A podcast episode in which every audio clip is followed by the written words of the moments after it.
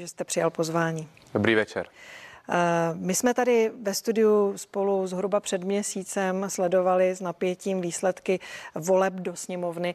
Řekněte mi, když jste dnes viděl podpis eh, koaliční smlouvy pěti stran eh, a to programové schéma, programové prohlášení, je v něm podle vás obsaženo to, co od nich lidé čekají?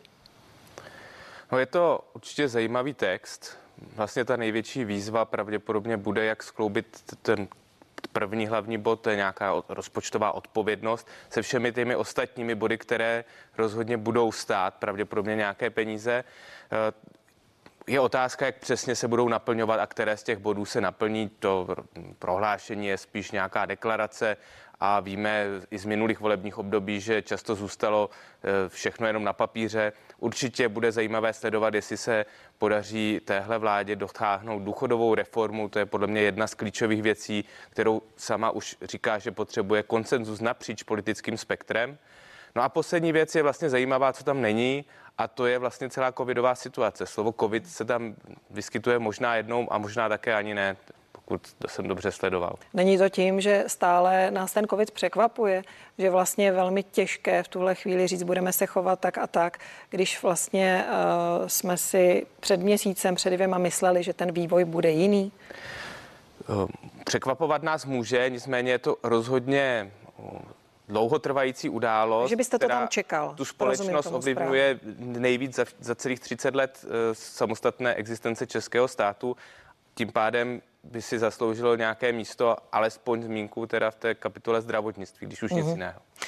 Eh, zástupci koaličních stran dnes několikrát vyzdvihovali tu vzájemnou ochotu eh, se dohodnout, oceňovali navzájem svou vstřícnost k těm jednáním. Je ta politická kultura, tak jak eh, se nám ji snaží nastínit, je to také něco, po čem volají politici, promiňte politici, voliči? Je to vlastně paradox, protože voliči sice volají po uh, politické kultuře, eh, která bude mírná, konsenzuální, ale ten konsenzus, tu dohodu čekají takovou, jakou mají oni sami názor. A čekají, že bude prosazena jejich názor, ale vlastně tím konsenzem, eh, tou dohodou, což často zkrátka dobře nejde. A potom jde o to, do jaké míry se eskalují ty konflikty a v momentě, kdy eskaluje jeden, tak ten druhý vlastně vypadá, že je v defenzivě, tím pádem musí eh, třeba i v debatách, ostatně viděli jsme to v tom předvolebním období eh, mnohokrát, kdy, kdy vlastně to byla spíš taková eh, jako křičící show, než nějaká konstruktivní debata. A většinou po volbách je zase třeba říct, není to nějaký český fenomén, je potřeba ubrat emoce, zmírnit je a uh, uvidíme, jak dlouho to vydrží. Ukázat tu vlídnější tvář. A to nejenom mezi opozicí a koalicí, ale i uvnitř koalice do budoucna velmi hmm. pravděpodobně. Záležitost eh, aktuální SPD, která v nové sněmovně nezíská žádné z místopředsednických křesel, velmi pravděpodobně. Tomio Okamora to prezentuje jako neúctu k půl milionu voličů. Eh, Pán Rozovaral to tady dnes opakoval. Eh, jsou podle vás voliči SPD stejně rozhorčení, nebo to už jde po volbách vlastně mimo ně? Z našich povolebních výzkumů eh, zatím plyne, že samozřejmě voliči těch opozičních stran, to znamená ANO a SPD, nejsou příliš spokojeni s výsledkem teda eh, tě, té volby nebo těch voleb, ale voliči SPD nejsou nějak extrémně nespokojení. Ten, kdo je nespokojený, jsou opravdu voliči buď to těch stran, jejichž hlasy propadly, to jsou ČSSD a KSČM, a také hnutí ANO. A jak jsou spokojeni voliči Pirátů? Pokud jsme aspoň indikativně mohli sledovat eh, tady, tady tu skupinu voličů, protože oni samozřejmě kandidovali jako jeden politický subjekt, v tom výzkumu je to složitější ano. Eh, rozlišit, tak tam eh, oni jsou relativně spokojení, nebo celá ta koalice, ty voliči té koalice jsou relativně spokojení, asi 80% je spokojených s výsledkem a voliči Pirátů nejsou o nic nějak výrazně více nespokojení než ti voliči, kteří jako by se přikláněli k té části starostů. My jsme tady už mluvili s hosty i o rozesazení ve sněmovně. Eh, ono to na první pohled může vypadat jako banalita, ale v zásadě Ta otázka na vás je po odchodu komunistů a sociálních demokratů. Kdo se usadí vlevo? Nakolik jsou ty dnešní strany pro voliče vlastně čitelné a dá se o nich jednoznačně říct levice, pravice. Jak to vidíte vy? Tak ten levopravý konflikt postavený na ekonomických otázkách střetu Václava Klause staršího s Milošem Zemanem, eh, který se známe prostě mm, o, pokud je vám 30, 35, tak vlastně od malička, tak, eh, tak ten už tady není nejmenším od roku 2013. Zároveň to rozesazení je jistě symbolické, jistě může hrát velikou roli, eh, budou to takové ty jako zákulisní tahy, ale pro českou veřejnost to, kde kdo sedí, eh, v jaké lavici, je věc naprosto neznámá. Pokud bychom se o ní my dva tady teďkom nebavili, tak uhum. pravděpodobně většina diváků nebude vědět, že tady to rozdělení je tady tradičně takto nastavené. Hmm. Ta nová poslanecká sněmovna bude mít nejvyšší zastoupení žen ve své historii. Je to, pane Buchtíku, podle vás náhoda, nebo to nějak reflektuje nálady ve společnosti? Tak ono je sice nejvyšší, ale pořád je tam jenom čtvrtina žen, ano. 50. Eh, v 90. letech to bylo 15%, teď je to 25%, je to nějaký velmi pozvolný trend, ale pokud by to takhle šlo dál touto rychlostí, tak se dočkáme vyrovnaného podílu mužů a žen ve sněmovně, pokud to dobře počítám, asi tak za dvě generace. Eh, takže je to nějaký trend, ale hodně dlouhodobý. Ale přeci jenom je pravděpodobné, že v čele poslanecké sněmovny eh, bude žena. Víme také, že v únoru 22 by se měla do čela Univerzity Karlovy poprvé v historii postavit žena Milena Králíčková. Mě v té souvislosti napadá, my nejpozději za pár měsíců se rozjedou jistě prezidentské kampaně, protože eh, se bude blížit konec funkčního období Miloše Zemana. Nakolik by podle vás eh, měla nějaké plus body u voličů eh, žena, kandidátka? Hmm, ono je těžké mluvit abstraktně, protože některé z těch možných kandidátek, eh, o nich se spekuluje v médiích, rozhodně nejsou potvrzené. Vždycky půjde o tu konkrétní osobnost. Česká veřejnost eh, nějak zvlášť preferovat eh, kandidátku pravděpodobně nebude. Bude to výhoda třeba pro u žen voliček, nebo u mladších, uh, mladší populace, ale naopak to u jiné skupiny populace, řekněme starší muži, mm. často m- bude nevýhoda. Čili tam půjde o to konkrétní vystupování, takže na uh, hlavně v, to, v těch mediálních vystoupeních uh, si musí zachovat ten, tu, ten svůj styl vystupování a nesnažit se přetahovat a překřikovat. Může to většinou potom na publikum a, a na diváky působí Eh, negativně. Hmm. Když necháme stranou politiku, to, co náladu lidí určitě velmi citelně ovlivňuje v poslední době, je sílící pandemie COVID-19, už jsme o tom tady mluvili. Eh, jaké jsou teď převažující nálady eh, Čechů? No tak ty nálady jsou mm, velmi rozdílné, protože jinak tu situaci vnímají lidé, kteří se necha, nechali očkovat, jinak kteří se nenechali očkovat. Ty lidé jsou, ta veřejnost je samozřejmě unavená tou situací a vlastně tady panuje určité bezvládí, což veřejnost začíná vnímat teďkom. To znamená, že ta dosluhující vláda se vlastně tváří částečně, že je v tomto smyslu už v opozici a ta nastupující vláda, která se mimochodem nějak zvlášť nehrne eh, tu, tu odpovědnost nějak extrémně rychle přijmout, eh, tak vlastně se tváří, že je ještě v opozici a že čeká, že dostane nějaké noty. My ze, ze zdrojů z ministerstva a vůbec tak, jak sledujeme tu situaci, víme, že žádný plán eh, v tuhle chvíli není na, na žádné straně, čili to půjde o politickou hru a bohužel ty negativní věci budou Eh, dopadat na tu celou veřejnost. Hmm. My víme, že Česko čeká od 1. července pořadí druhé předsednictví eh, Radě Evropské unie. To je poměrně zásadní záležitost, ale nakolik to eh, zajímá veřejnost?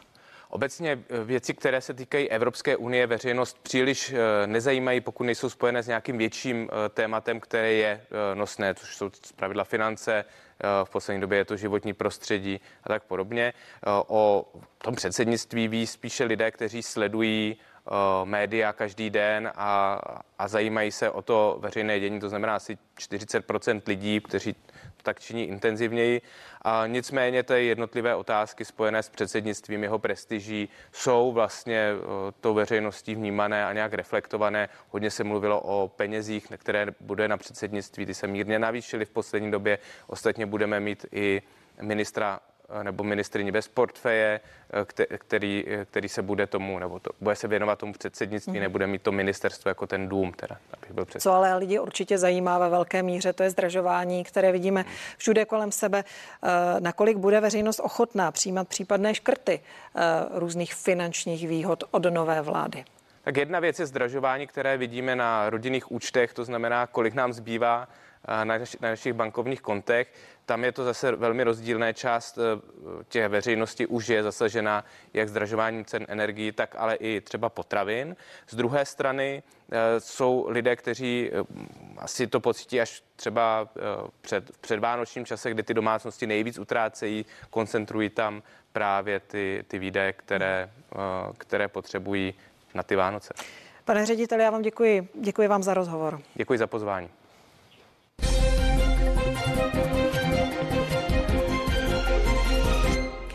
A 360 na CNN Prima News pokračuje dál. A co tu pro vás dnes ještě máme? Co bude následovat po ustavující schůzi sněmovny? Jaké další kroky povedou k nové vládě? Jak do nich promluví nemocný prezident? A co bude s Andrejem Babišem? Otázky pro politologa Jiřího Pehe a komentátora Martina Komárka. Šéf zkrachovalé Bohemia Energy Jiří Písařík a jeho projev k veřejnosti a bývalým klientům, jak ho čte ekonomický expert CNN Prima News Petr Musil, lze věřit vysvětlení, že převod části majetku byl kvůli ochraně rodiny? Zeptám se. O průnik do Polska se z Běloruska údajně snaží tisíce migrantů. Hranici hlídá na 12 tisíc vojáků, ale slyšet už byla i střelba. Odkud běženci přišli a jak se k situaci staví Evropská unie a NATO, zeptáme se polského politologa a historika. Tolik pozvání k dnešní části 360. Dnešní dění, ale samozřejmě sleduje celá spravodajská redakce a čerstvé zprávy teď přináší kolegyně Lucie Ptáčková. Dobrý večer. Dobrý večer tobě, Markéto, i divákům. My se budeme věnovat kauze psychiatra Jana Cimického, ale schrneme i to dnešní dění na politické scéně. Pražská policie prošetřuje psychiatra Jana Cimického na základě obvinění ze sexuálního násilí. Pořad České televize 168 hodin včera odvysílala svědectví ženy, kterou měl donutit k sexu a hrozit ji léčbou elektrošoky, kdyby o něm mluvila. Cimický obvinění ze sexuálních zločinů už dříve odmítl. Ke kroku policie se zatím nevyjádřil. Na základě informací, které se včera objevily v médiích, se pražská policie věcí začala zabývat. To znamená, že budeme zjišťovat, zdali se stal trestný čin či nikoliv. Podle premiéra Andreje Babiše by kvůli obviněním ze sexuálního obtěžování neměl psychiatr Jan Cimický dostat státní vyznamenání. Řekl to deníku N. Hranici z Běloruska do Polska se aktuálně chystají přejít až 4 tisíce migrantů. Uvedl to mluvčí polské vlády. Podle něj se Minsk snaží na hranici vyprovokovat vážný incident. Některé zdroje informují o střelbě běloruských bezpečnostních služeb ve snaze zabránit migrantům v návratu na běloruskou stranu. Vůdce polské opozice Donald Tusk doporučuje vládě zvážit aktivaci čtvrtého článku smlouvy o Severoatlantické alianci, ve kterém se řeší ohrožení územní celistvosti, politické nezávislosti nebo bezpečnostní členské země. Komplikace při natáčení filmu Rast pokračují. Osvětlovače filmu při uklízení scény kousl jedovatý pavouk a hrozí mu amputace ruky. Osvětlovače Jasona Millera kousl pavouk známý jako koutník jedovatý. Záchranáři ho převezli do nemocnice, kde se lékaři snaží zastavit šíření infekce a zachránit ruku od amputace. Natáčení westernu se dostalo do mezinárodního povědomí poté, co herec Alec Baldwin omylem zastřelil hlavní kameramanku a postřelil režiséra filmu. Koalice spolu a Piráti se starosty podepsali koaliční smlouvu. To znamená, že společně budou skládat novou vládu. Ta má mít 18 členů. Premiérem bude předseda ODS Petr Fiala. Předseda Pirátů Ivan Bartoš sice smlouvu podepsal také, předá je ale ještě k ratifikaci celostátnímu fóru. To může do příštího pondělí rozhodnout, že s ní nesouhlasí. My jsme si vědomi toho, že nás nečekají lehké časy, že příští rok nebude jednoduchý že eh, to, co je před námi, je velká výzva. Ale my jsme připraveni dát všechny svoje schopnosti a síly do toho, abychom Českou republiku z této obtížné situace vyvedli ven. My jsme pracovali velmi intenzivně, začali jsme pracovat prakticky v tu noc, kdy skončily volby a jsme si vědomi toho úkolu a toho mandátu, který nám dali voliči a děláme všechno pro to, abychom ho naplnili. Jsme si vědomi toho, že je potřeba postupovat rychle a že je potřeba co nejrychleji řešit ty problémy, které lidi dnes v České republice trápí a vyvést Českou republiku z několika krizí, do kterých se dostala. Krizi zdravotní, krizi ekonomickou a krizi hodnotovou. Jsme si ale také vědomi, že kromě těch krátkodobých úkolů nás v těch příštích čtyřech letech čekají systémové změny, věci, které posunou Českou republiku opravdu ku předu. Jan Lipavský a Mikuláš Bek. To jsou dva příklady kandidátů na ministra, se kterými by prezident Miloš Zeman mohl mít problém. Řekl to v našem vysílání politolog Jiří Pehe. Podle něj má Zeman tendenci mstít se svým kritikům. Zeman by ale tentokrát v případě neschod nešel proti opozici, ale proti vládě. To by podle Jiřího Pehe mohlo vyvolat ústavní konflikt. Nejkontroverznějším jménem zřejmě bude uh myslím si, eh, to ministerstvo zahraničí, protože ačkoliv Jan Lipavský z Pirátské strany je, eh, je expert na zahraniční politiku a byl místo předsedou toho sněmovního výboru, tak přeci jenom eh, on může narazit u prezidenta Zemana. Jedním z nominantů na jednu z těch ministerských pozic je také Mikuláš Beck, který byl v minulosti poměrně poměrně silně kritických prezidentů Zemanovým byli spolu v konfliktu a jelikož víme, že prezident Zeman politiku pojímá dosti osobně a e, má tendenci se mstít lidem, které nemá rád, kteří mu tak říkají šlápy na kuří oko, tak to by mohl být další, e, další nominant nebo kandidát, e, kde by mohl být nějakému konfliktu. Je to také otázka, zdali prezident Zeman má vzhledem tomu zdravotnímu stavu vůbec chuť se pouštět do nějakých bitev s vládou o to či ono jméno, protože to by možná vyvolalo ústavní konflikt. Ta opozice tehdy neměla v rukou žádné nástroje, aby si dokázala vynutit od prezidenta e, postup, který by byl v souladu s ústavou. Teď je to jinak. Máme většiny, jak v Senátu, tak v poslanecké sněmovně těch stran, které byli v opozici, takže je tady prostě nad prezidentem určitý styčený prst, který e, mu naznačuje, že e, tentokrát se nemůže chovat úplně bez e, jakých, jakýchkoliv zábran. Česko má novou dolní komoru parlamentu. Nově zvolení poslanci složili slib na ustavující schůzi. Jako první tak učinil do rukou dosluhujícího předsedy sněmovny Radka Vondráčka, lídr koalice Spolu a předpokládaný budoucí premiér Petr Fiala. Před zahájením ustavující schůze poslanci nafasovali nové počítače. A během celého dne si poslanci chodili vyzvednout také nové hlasovací a vstupní průkazy. V tom sále je to jako první den ve škole, sedíme podle abecedy, koukáme na sebe a tak jako přemýšlíme, vedle koho budeme sedět příště. My jsme teď vlastně měli o, takový slavnostní akt předání těchto osvědčení poslanců. To už máme za sebou, vstupní kartičky již máme, ty jsou vlastně shodné s těmi hlasovacími.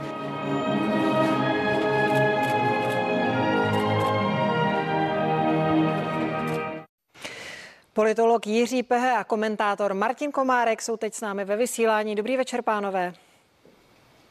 Dobrý večer. Dobrý večer. Ustavující schůze sněmovny, respektive tedy její první část, je dnes určitě tématem dne. Eh, přinesla pro vás eh, něco překvapivého, nějaký moment, který stojí za povšimnutí? Pane Pehe. Zatím eh, to byla jenom taková, řekl bych, poziční hra, příprava na to, co přijde eh, ve středu, kdy se zřejmě bude rozhodovat o tom, eh, nejenom teda o mm, předsedovi nebo lepřečně předsedkyni sněmovny, ale také o těch místopředsednických postech a tam zatím zdá se mi vznikla největší, tam vzniklo největší napětí mezi těmi stranami, takže uvidíme, uvidíme, jak to bude ve středu, ale dnes, dnešní den nebyl nějak moc překvapivý. Tam se akorát, řekl bych, jako taková přípravná palba opakovali ty argumenty zejména ze strany SPD a také částečně z hnutí ANO o tom, že ty strany, které mají nyní většinu, by si měly počínat demokraticky a měly by tedy se snažit přijmout ty kandidáty, které jim ty dvě strany nabízejí. Pane Komárku, z vaší strany nějaký postřeh, něco, co třeba uniklo kamerám a mikrofonům? Neuniklo nic. Já si pamatuju, jak jsem tam přišel před osmi lety. Je to skutečně taková zvláštní zkušenost, jako přijít do první třídy. Ale tady mě překvapil eh, pan poslanec v tom chodském, nebo ne, to nebylo v chodském, ve Vlčnovském kroji, to je super, že si ho vzal. Já myslím, že tak by měli poslanci pokračovat. Čím víc jich bude mít eh, místní kroje, eh, kroje různých střeleckých spolků a dalších, eh, tím víc se odkope, co je to vlastně zač. Hmm. Pan Pehe už tady zmínil středu, která bude jistě daleko napínavější, kdy tedy novou sněmovnu čeká volba předsedy a místo předsedů. K tomu předsedovi, kromě avizované kandidátky koalice pěti stran Markéty Pekarové Adamové dnes hnutí ano oznámilo, že navrhne do čela sněmovny Karla Havlíčka. Má pan Havlíček nějaké šance? My víme, že volba bude tajná. Bude tedy podle vás ta pěti koalice hlasovat skutečně jako jeden muž, tedy pro svou kandidátku? Pane Pehe? Ano, tak eh, tady v tomto případě je to jenom taková hozená rukavice bez, bez jakékoliv šance na to, že by to mohlo uspět. Já si myslím, že tam spíš bude důležitá ta, eh, ta druhá volba, to znamená to, zdali tedy nakonec projde nebo neprojde Radek Vondráček, protože tam ten, ten skutečný boj bude, bude o něho, pokud jde o hnutí ANO versus ta pěti koalice. Uhum. Pane Komárku, váš názor? Já si myslím, že koalice je velmi čerstvá a bude hlasovat jako jedna žena a jeden muž a já myslím, že ten návrh pana Havlíčka jako soupeře Eh, na to místo nejvyšší, vlastně je takový vykopávák, že on bude místo Radka Vondráčka tím druhým navrženým na místo předsedu, hmm. když neuspěje. Ke jménu eh, Radka Vondráčka eh, Víme, že ta pětice koaličních stran deklarovala, že jejich podporu nedostane. Co mu v jejich očích nejvíce pošpinilo pověst? Co myslíte? Protože tady ve studiu se všichni shodli na tom, že rozhodně to nebyl způsob, jakým eh, vedl sněmovnu dosavadní, ten označili za výborný. No já myslím, že eh, to co, mu, to, co mu poškodilo pověst, tak to byly některé ty eskapády, jako byl, byla hra na kytaru na předsednickém stolku, e, také takové to občas plně ne Ehm, řekl bych, zcela nekritické pod, podporování Andreje Babiše i v otázkách, kdy eh, se zdálo, že by mohl zaujmout eh, trochu nezávislejší pozici. A potom samozřejmě teď naposledy ta, ten jeho výlet do nemocnice za prezidentem Zemanem, kde pokud neporušil nic jiného, tak pak porušil hygienická pravidla a nechá se tak trochu využít, možná zneužít Vratislavem Minářem. Takže to, to všechno se nějakým způsobem sečetlo a ta koalice má prostě pocit, že on by nebyl důstojným reprezentantem. Eh, bude se o to určitě bojovat, eh, bude také otázkou, do jaké míry hnutí ANO se za něho postaví a zdali nakonec si přece jenom třeba na tu pozici nevybere někoho jiného. Pane Komárku, eh, co si myslíte o téhle variantě, že by hnutí ano nakonec možná nominovalo někoho jiného? Já si myslím, že to tak bude a že to bude Karl Havlíček, jak už jsem říkal. Uh-huh. No, ono se o případných náhradnicích také mluvilo o Patriku Nacherovi nebo Jaroslavě Pokorné Jarmanové. Uh, slyšel jste, pane Komárku, tahle jména také? Uh, slyšel jsem je, ale podle mě to je trošinku vždycky, když se jedná o vysokou funkci, ať už v řízení sněmovny nebo v exekutivě, tak tam je strašně moc men, co, co se vytahují jako králici z klobouku eh, kouzelníka Hokuspo, Hokustóna. Pokustóna, já vám, já vám poradím, Pokustóna. A, a, nakonec to zaklapne na jednom nebo na dvou. I můj, můj odhad, že to bude Karel Havlíček, je teďka trošku riskantní, protože ani komentátoři si většinou netroufají říct, kdo to bude, ale já si to troufám. Uh-huh. Co říkáte na tuhle možnost, pane Pehe? Tak eh, Karel Havlíček je samozřejmě eh, výrazná osobnost. Eh, on určitě by také vyvolal možná některé negativní reakce ze strany opozice, ale zdaleka ne takové jako Radek Vondráček. Tu funkci by docela jistě s přehledem zvládal vzhledem k tomu, co, co stíhal v, tom, v té, té odcházející vládě, takže je to docela dobře možné. Já myslím, že on, je, on se stal eh, takovou, řekněme, eh, druhou postavou hnutí ANO za, za Andrejem Babišem, takže by to bylo i symbolické, že by to byl, byl on. K otázce eh, křesla, nebo spíš eh, ne křesla pro místo předsedy pro SPD. Nakolik eh, je to podle vás v pořádku, nebo je to, jak říká Tomi Okamora, vyhození půl milionu voličských hlasů? Co myslíte, pane Komárku? Neexistuje žádné ústavní pravidlo, které by nutilo vítěznou většinu, aby dávalo křesla místo předsedu podle poměrného zastoupení. Na druhou stranu to většinou bývalo zvykem. Já na druhou stranu naprosto chápu, že dvě koalice chtějí udělat distanc mezi sebou a eh, SPD Tomia Okomory, které považují za hnutí extremistické, protievropské, proti NATO, eh, je to symbol a myslím, že to je symbol, který je srozumitelný. Pane Pehe, váš názor na tuhle otázku?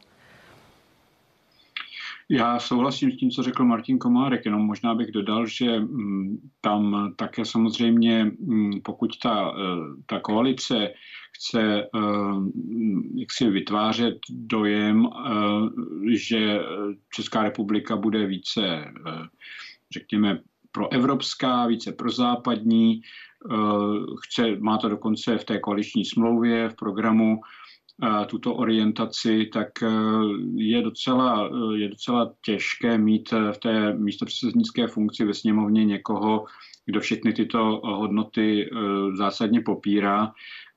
A musíme si uvědomit, že ten místopředseda sněmovny to není jenom někdo, kdo Eh, řídí schůzi, když zrovna předseda nemůže, ale je to také člověk, který reprezentuje Českou republiku uh na venek. Eh, ti lidé jezdí ven, nějakým způsobem se prezentují, takže mít tam mezi těmi místopředsedy někoho, kdo je v takovém příkrém rozporu s tím, co ta nová koalice chce reprezentovat, tak to je trochu problém. Hmm. Zajímá nás samozřejmě také role prezidenta. Eh, Petr Fiala má podle, podle eh, svých slov od prezidenta příslip, že bude pověřen sestavením vlády, ale má podle vás jisté jmenování premiérem. To nejspíš explicitně nezaznělo, nicméně Petr Fiala věří, že jeho personální obsazení u prezidenta nenarazí. My už jsme slyšeli názor pana Peheho, který říká, že ten problém by mohl nastat u jména Jana Lipavského a Mikuláše Beka. Co si o tom myslíte vy, pane Komárku? Eh, takhle, Podobně jak jsem říkal, že se ta jména vytahují až na poslední chvíli, já si nejsem jistý, jestli pánové Lipavský a Bek nakonec budou nominováni.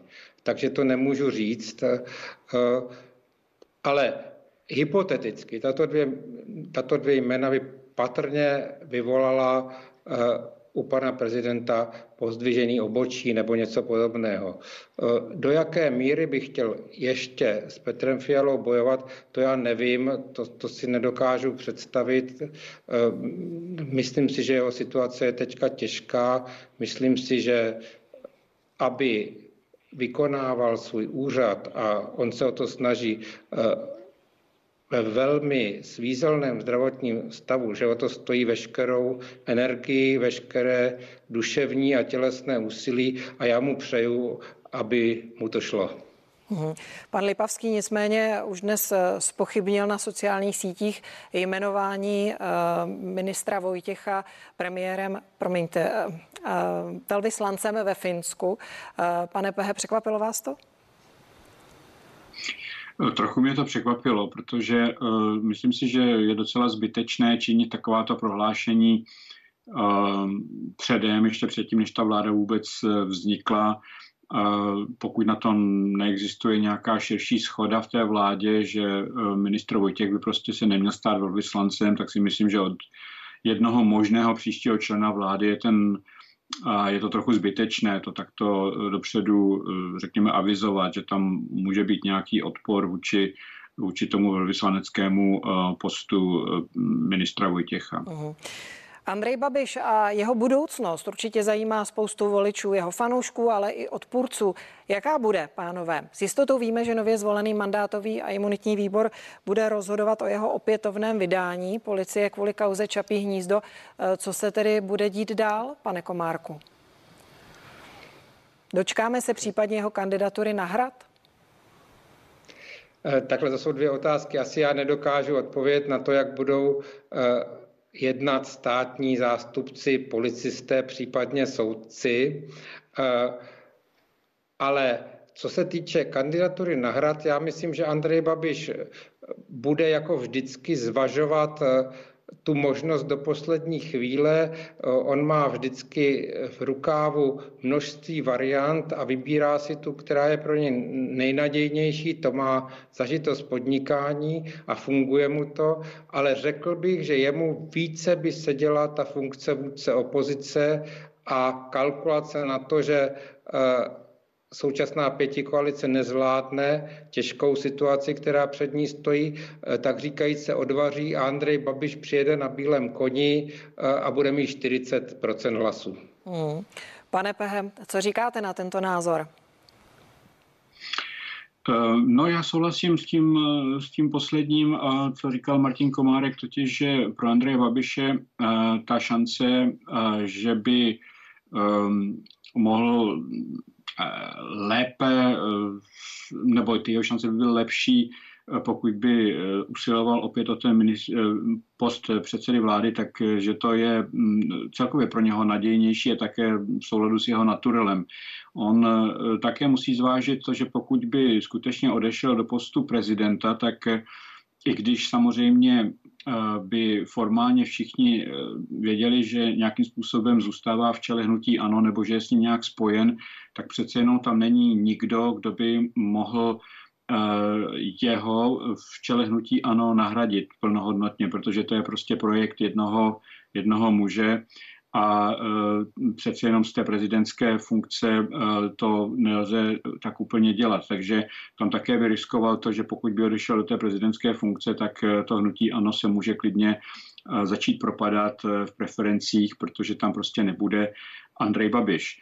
Takže to je jedna, jeden aspekt celé věci. A druhý je ten, že mm, Andrej Babiš určitě, když všechno pešlivě zvažuje, tak také bude mít celou řadu privátních průzkumů, a pokud mu ty průzkumy budou říkat, že e, sice by postoupil z prvního kola, což by asi postoupil při té silné voličské základně, kterou má, e, třeba stabilní voličské základně okolo 30%, a budou mu říkat, že by prostě nepřekonal uh, tu hranici 50% v tom druhém kole, tak raději myslím si, že zůstane vůdcem opozice a bude se snažit znovu vrátit v pozici premiéra.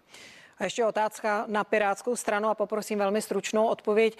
Zajímá mě její demokratický způsob rozhodování přes celostranická referenda. Jak to půjde dohromady s rozhodováním ve vládě? Nebude to přílišná komplikace podle vás, pane Komárku? Já myslím, že to je super, že jedna strana, která se neřídí jenom tím, jak zasednou stranické sekretariáty. Já upozorním taky velmi stručně na jeden rozpor, co je v té koaliční smlouvě. Tam se ty strany zavázaly, že eh, jejich kluby podpoří to, co si víceméně dohodnou ty strany. To je proti ústavě to jste si možná všimli, je to proti ústavě, protože každý, každý poslanec má právo hlasovat podle svého vědomí a svědomí. Podle mě je dobře, že je strana, která se řídí trošku jinými principy než strany, které uh, mají ty stranické buňky a sekretariáty. Uh-huh. Víc už toho bohužel nestihneme. Pan Jiří Pehe a Martin Komárek byli našimi hosty. Díky vám za to hezký zbytek večera. Díky, díky za pozvání. Naschledanou.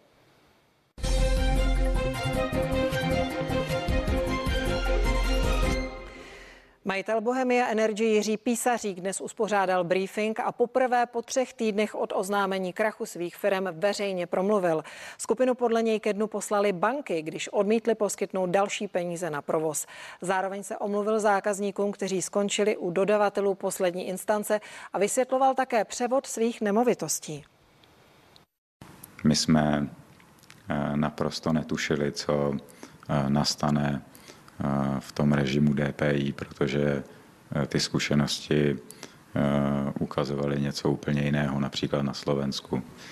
Eh, chtěl bych jim vzkázat, že rozumím tomu, že se na nás zlobí a chtěl bych se jim omluvit.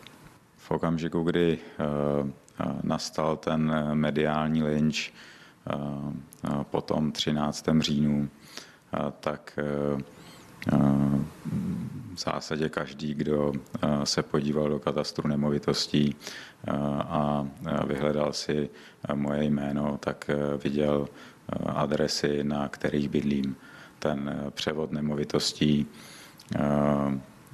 se týkal nemovitostí, kde skutečně bydlím, kde se zdržuje moje rodina, moje rodiče a já jsem se rozhodl, že přepíšu alespoň na právnickou osobu, kterou jsem opět vlastnil.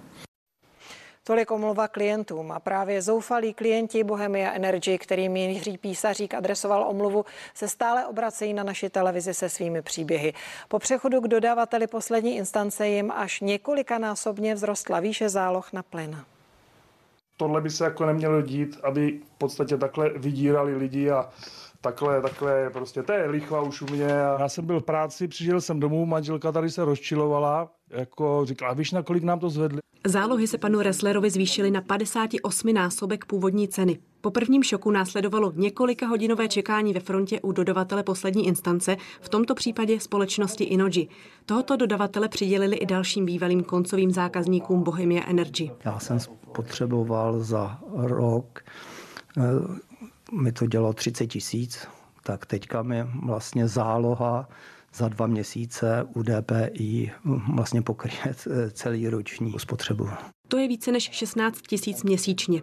Při hledání nového dodavatele se klienti obávají, že budou podvedeni a zároveň nevěří ani současným dodavatelům poslední instance, kteří je vysokými zálohami odradili. Tuhle sumu bychom unesli jako ale z principu už se radši přihlásíme někam jinam. Zálohy, které zákazníkům společnost Inoji rozeslala, se týkají jenom období, po které se trvají maximálně po dobu půl roku.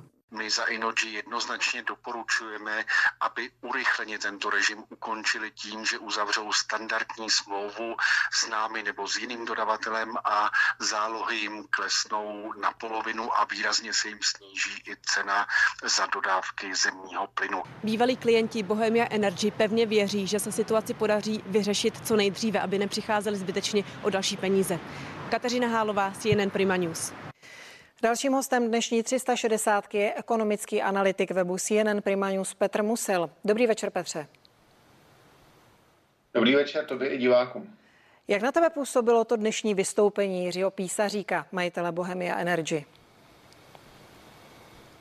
No, kdybych to měl schrnout jasně stručně, tak mně přišlo, že pan Písařík si chtěl hlavně vyčistit karmu a mm, za mě to moc důvěryhodně nepůsobilo, protože kdyby opravdu se tomu chtěl postavit čelem, tak by vystoupil v ten den, kdy Bohemia Energy oznámila uh, ukončení činnosti, respektive byl by to on, kdo by, kdo by to ukončení činnosti oznámil, nejpozději by vystoupil druhý den, ale to, že vystoupí po třech týdnech, projevuje tam jakousi snahu o účinnou lítost, tak uh, nevím, on tam v podstatě mimoděk přiznal, že mu je líto hlavně té jeho společnosti, což je legitimní, jestliže ji budoval 16 let, ale na mě to nepůsobilo nějak eh, důvěryhodně. Hmm.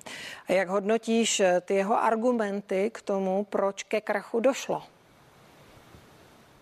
Eh, z toho, co on říkal, tak mě to připadalo, že se to snažil hodit na někoho jiného, konkrétně tedy na banky.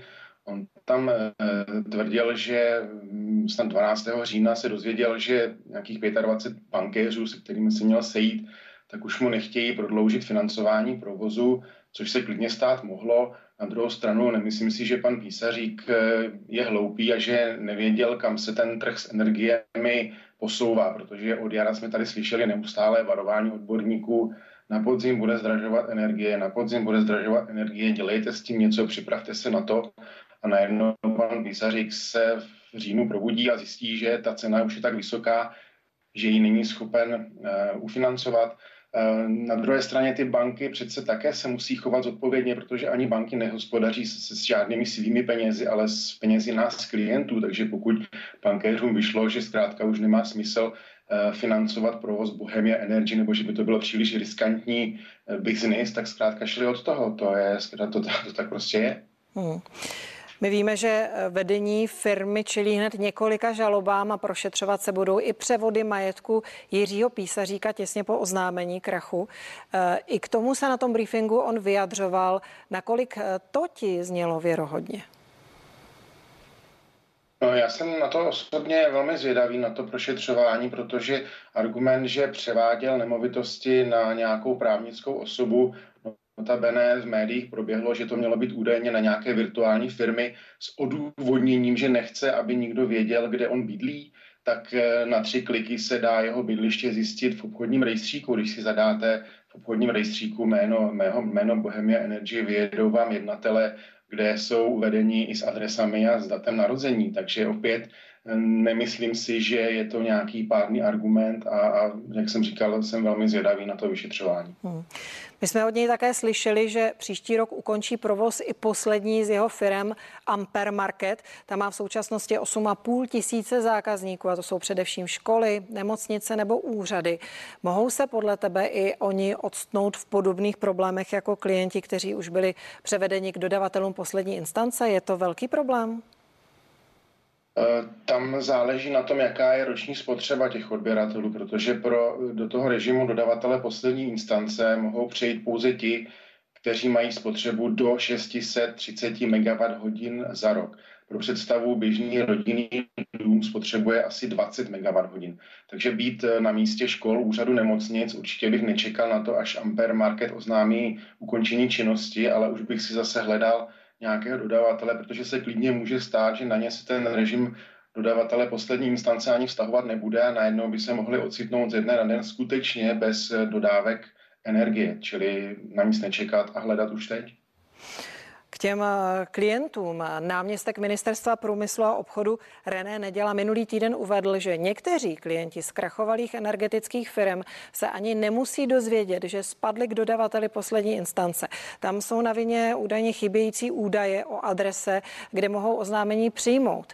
Takoví lidé tedy logicky nemohou podniknout ani žádné kroky, aby se co nejdříve vymanili z těch extrémně vysokých záloh. Eh, máš informace, řeší se tohle nějak, Petře? Pokud vím, pak, tak pan náměstek Nedělá oznámil, že eh, právě pro tyto případy chce navrhnout, aby se ten režim poslední instance zkrátil ze současných 6 měsíců na 3 měsíce, aby byli alespoň částečně ochráněni právě ti, kteří třeba netuší, což tedy eh, nevím, kolik takových lidí je, ale že třeba netuší, že se ocitli v tom režimu dodavatele poslední instance a aby tedy nebyli drceni těmi vysokými zálohami a případně následným vyúčtováním. S tím, že po těch třech měsících by potom automaticky měli přejít na standardní produkt u toho dodavatele, u něhož jsou nyní v režimu dodavatele poslední instance. Čili se budeme bavit třeba o plynu, tak dodavatelem poslední instance může být třeba skupina Inoji a tam by potom ten, ten člověk přešel na standardní produkt. A ještě mi dovol poslední otázku. Víme, minulý týden bylo oznámeno, eh, že se přistoupí k zastropování výše záloh. Eh, je to podle tebe nejlepší možné řešení? Je to takové řešení, které hasí ten akutní požár, ale slovy klasika bych řekl, že je to spíš taková nepomoc státu, protože jestliže dneska ty zálohy budou sníženy o 50, respektive 40% znamená to, že o to více potom ti klienti zaplatí v nějakém finálním vyúčtování. Takže, jak říkal pan ministr průmyslu a obchodu Havlíček, v tuto chvíli stát pomohl těm klientům pouze si koupit nějaký čas a připravit se na ten finanční náraz, který možná přijde v lednu, v únoru, v březnu. To říká Petr Musil, náš ekonomický expert. Já ti děkuji, že jsi byl hostem 360.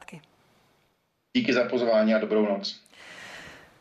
Tolik k tématu energií, kterým ale nekončíme. Už za chvíli se budeme věnovat dění v Polsku. Hranice s Běloruskem se tam chystají překročit tisíce migrantů. Odkud jsou, jak se tam dostali a jak reagují Poláci? Zeptáme se tamního politologa a historika už za chvíli.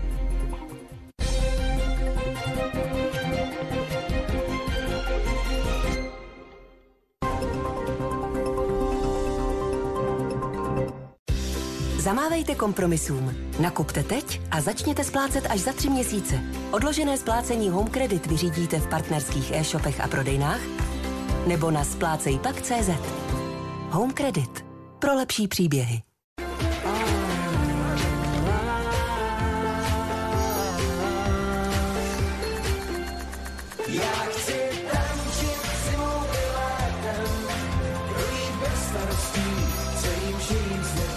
Se nám přání plní.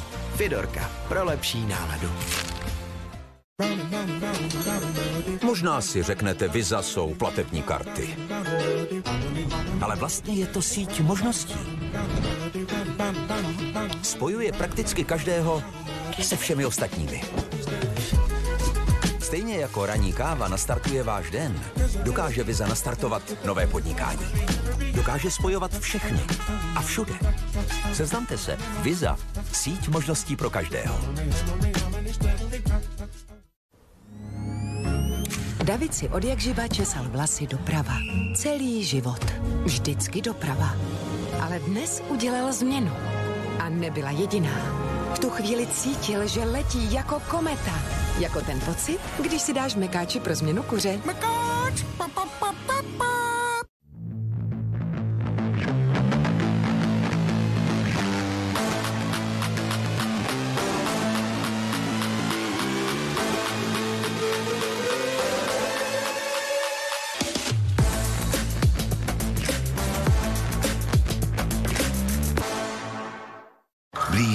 Chladné zimní dny a s nimi i kouzelný čas dárku. Nadělte si něco v předstihu i do své garáže. Již od pondělí v Lidlu najdete některý z těchto trháků. Přenosný kompresor za skvělých 999 korun. Vysokotlaký čistič za 999 korun. Nebo autonabíječku s funkcí pomocného startování opět 999 korun. Udělejte radost svým blízkým i zaměstnancům a odměňte je dárkovou kartou Lidl. Lidl. Správná volba. Dneska žádné vynálezy. Jdeme zkoumat opravdový život. Půjčka musí být pro všechny. Domluvíme se s každým. Smlouva má být jednoduchá a bez skrytých poplatků. A i kdyby se stala nečekaná nehoda, díky možnosti odložit si splátku, zůstanete v suchu. Zkrátka, když potřebujete půjčku, která vám rozumí, zkuste třeba naší 10 plus 1, se kterou zaplatíte jen jednu splátku navíc. Volejte 800 148 148. Provident. Spolu se domluvíme. Hluboko v kořenech zázvoru se skrývá tajemství oživení oslabených vlasů. Botanik Therapy Bio Zázvor a lesní med. Naše nejúčinnější revitalizační receptura v recyklovatelné lahvi. Biozázvor s lesním medem má sílu obnovující vitamínové kůry. Okamžitě vlasy revitalizuje a posílí. Botanik Therapy Bio Zázvor a lesní med. Od Garnier. Přirozeně. Ahoj, já jsem Rixo. Víte, kdy je správný čas na životní pojištění, když máte větší zodpovědnost. Ale nejdřív si nabídky srovnejte na Rixo.cz. A proč na Rixo.cz? Protože to jinde nejde.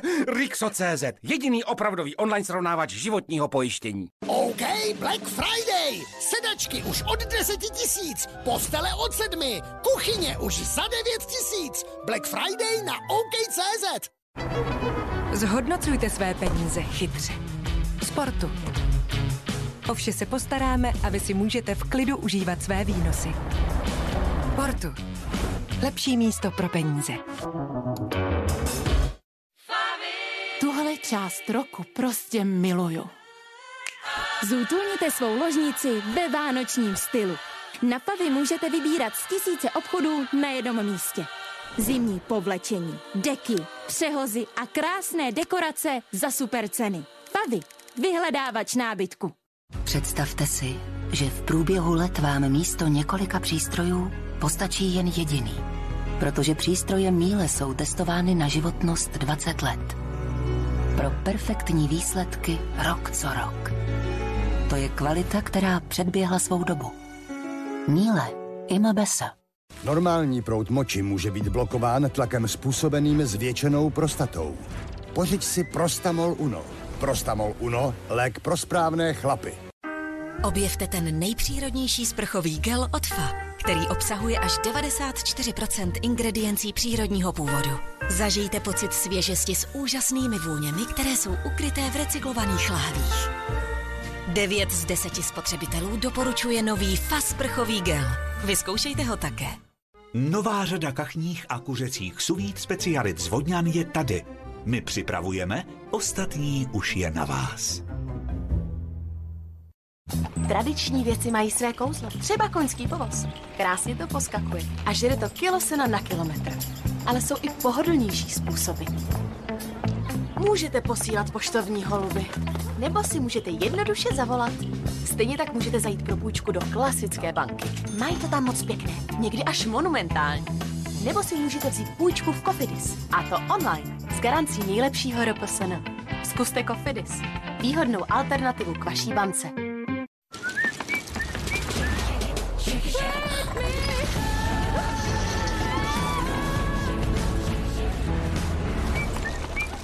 Singles Days v parfumeriích Douglas a na Douglas.cz. Oslavte svou nezávislost se slevou až 40% na vůně a 20% na ostatní sortiment.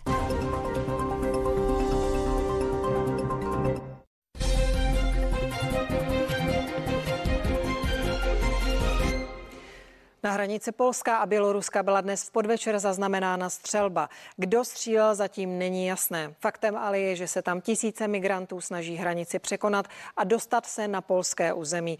Takhle situaci zachytili sami běženci.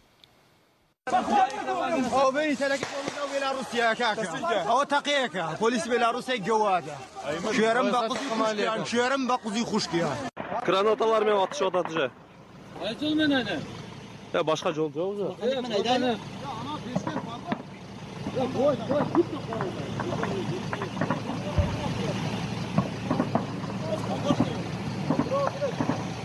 Sıçkam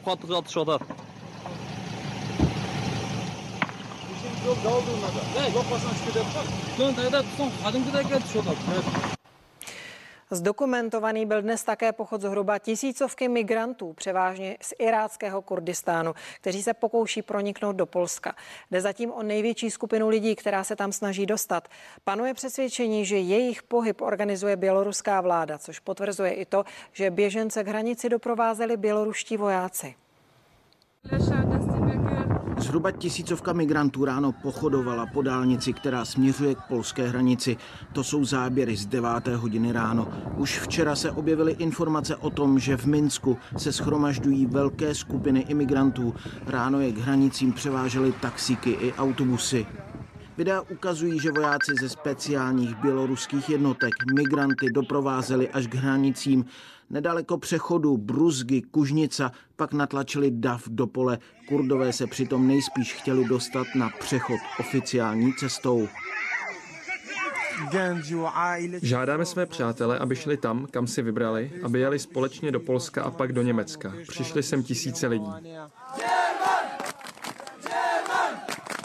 Pak se objevily informace o tom, že DAV prorazil hranice do Polska. Ministerstvo zahraničí Polska pak ale zveřejnilo tyto záběry z dronu, kde jsou migranti stále před hranicí, s tím, že polští vojáci použili slzné spreje na ty, kteří se snažili protrhnout hraniční plot.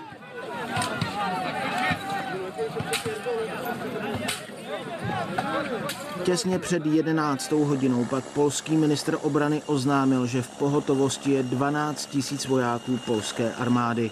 Polská vláda je odhodlaná bránit bezpečnost naší země a celé EU, respektovat naše mezinárodní závazky a mít na paměti především zájmy státu a bezpečnost polských vojáků, příslušníků pohraničí stráže a občanů. Teď to vypadá, že migranti znovu uvízli v hraničním pásmu v zemi nikoho. Ověřit takové zprávy je ale nemožné. Do oblasti hranic s Běloruskem mají novináři zakázaný vstup kvůli výjimečnému stavu. Ten trvá už od 2. září. Zavedení nouzového režimu na hranicích dnes navrhlo i litevské ministerstvo vnitra. Patrik Kaiser, CNN Prima News. A mým dalším hostem je politolog a historik Lukáš Adamský. Dobrý večer. Dobrý večer. Vítám vás u nás ve studiu. Dobrý večer. Záběry, které jsme viděli, vypadaly opravdu hrozivě. Slyšeli jsme, že byly pořízeny kolem deváté ráno. Eh, máte informace o tom, jak se ta situace od té doby vyvinula?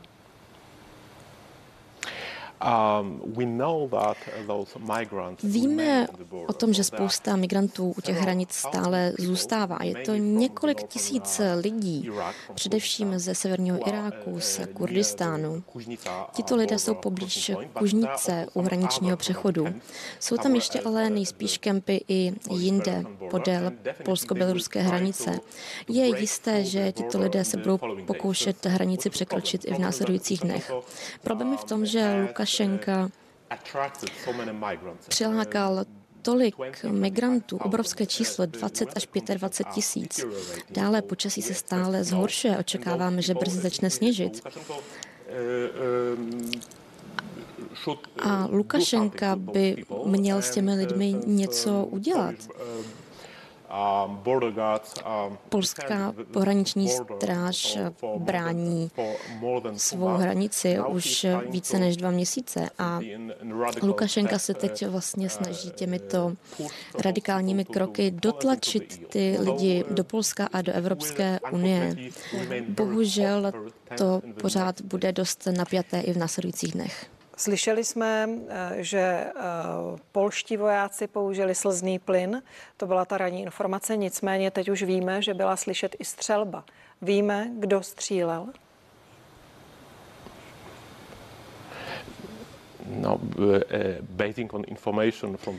Podle informací od polských pohraničních vojáků. To byl někdo z běloruské strany. Kdo přesně to byl, eh, můžeme pouze hádat.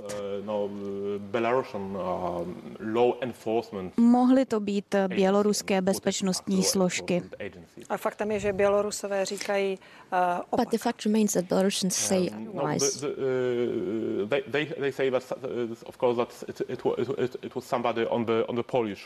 No, jde o to, že oni tvrdí, že to byl někdo z polské strany, ale je to krizová situace. A nezávislí pozorovatelé nemají přístup do místa, nemůžou reportovat. Takže to, co víme, je, to, že je to zemí státem organizovaný zločin a že pracovníci KGB jsou tam zapojeni, že se snaží, aby zabránili těm migrantům dostat se zpátky do Běloruska. Poslední zpráva z Polska, kterou máme, je, že vůdce opozice Donald Tusk zvažuje aktivovat čtvrtý článek smlouvy o Severoatlantické alianci. Co by to znamenalo?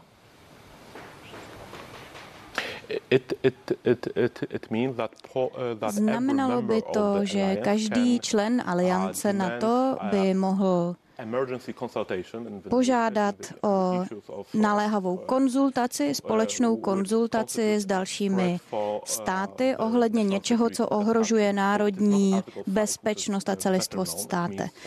státu. Není to jako pátý článek, ten je více známý, ale tyto činy Běloruska nenaplňují eh, definici agrese, útoku na zemi. Je to jakási spíše hybridní válka, ale je to dost na to, abychom mohli požádat o konzultaci podle čtvrtého článku. Takže to vnímáte Takže, jako spr- dobrý nápad? Yes, definitely, definitely. definitely. Ano, určitě je to dobrý nápad.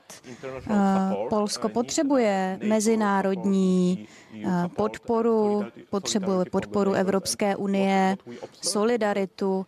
To, co vidíme i v těch posledních hodinách, byla právě vyjádřená podpora Evropské unie, Ursuly von der Leyenové, eh, ministrů zahraničí, došlo ke konzultacím s ukrajinským prezidentem, polským prezidentem.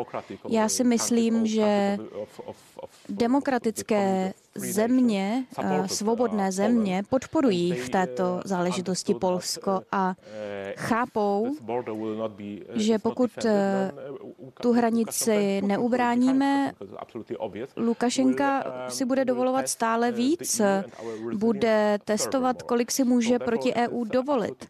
Proto je klíčové, aby aby svobodné země odpověděly a velice rázně. Eh, já navážu další otázkou. Mluvčí ministerstva, které v Polsku koordinuje tajné služby, označil eh, to, co se děje za nepřátelskou akci namířenou vůči Polsku. Kam až to podle vás eh, může zajít? Může se z toho vyvinout nějaký závažný konflikt na mezinárodní úrovni? No, um... Lukašenka by určitě něco měl s těmi migranty udělat, jak jsem již řekl. Já si myslím, to je má předpověď, že pokud tito migranti zůstanou na polsko-běloruské hranici, a je nutné říct, že každý týden do Minsku létá z východu 57 letadel. A v každém takovém letadle jsou migranti, kteří přichází do Běloruska. Tito lidé se budou snažit dostat do Evropské unie přes Ukrajinu a dále přes Slovensko a pak do Polska. Takže tato situace nebude trvat dny, ale týdny. Je to test, který si vymyslel Lukašenka. A samozřejmě to dělá s podporou Kremlu a Vladimíra Putina, protože oni chtějí vyzkoušet, co si můžou dovolit proti Evropské unii a proti Polsku. Pro ně je to skvělá příležitost a oni samozřejmě chtějí výměnou něco dostat. Co by to mělo být? No to, že Evropská unie a Polsko nebudou zasahovat do toho, co Putin a Lukašenka považují za svoje vnitřní záležitosti v postsovětském prostoru. Také určitě chtějí, aby Západ nepodporoval běloruskou opozici a Ukrajinu.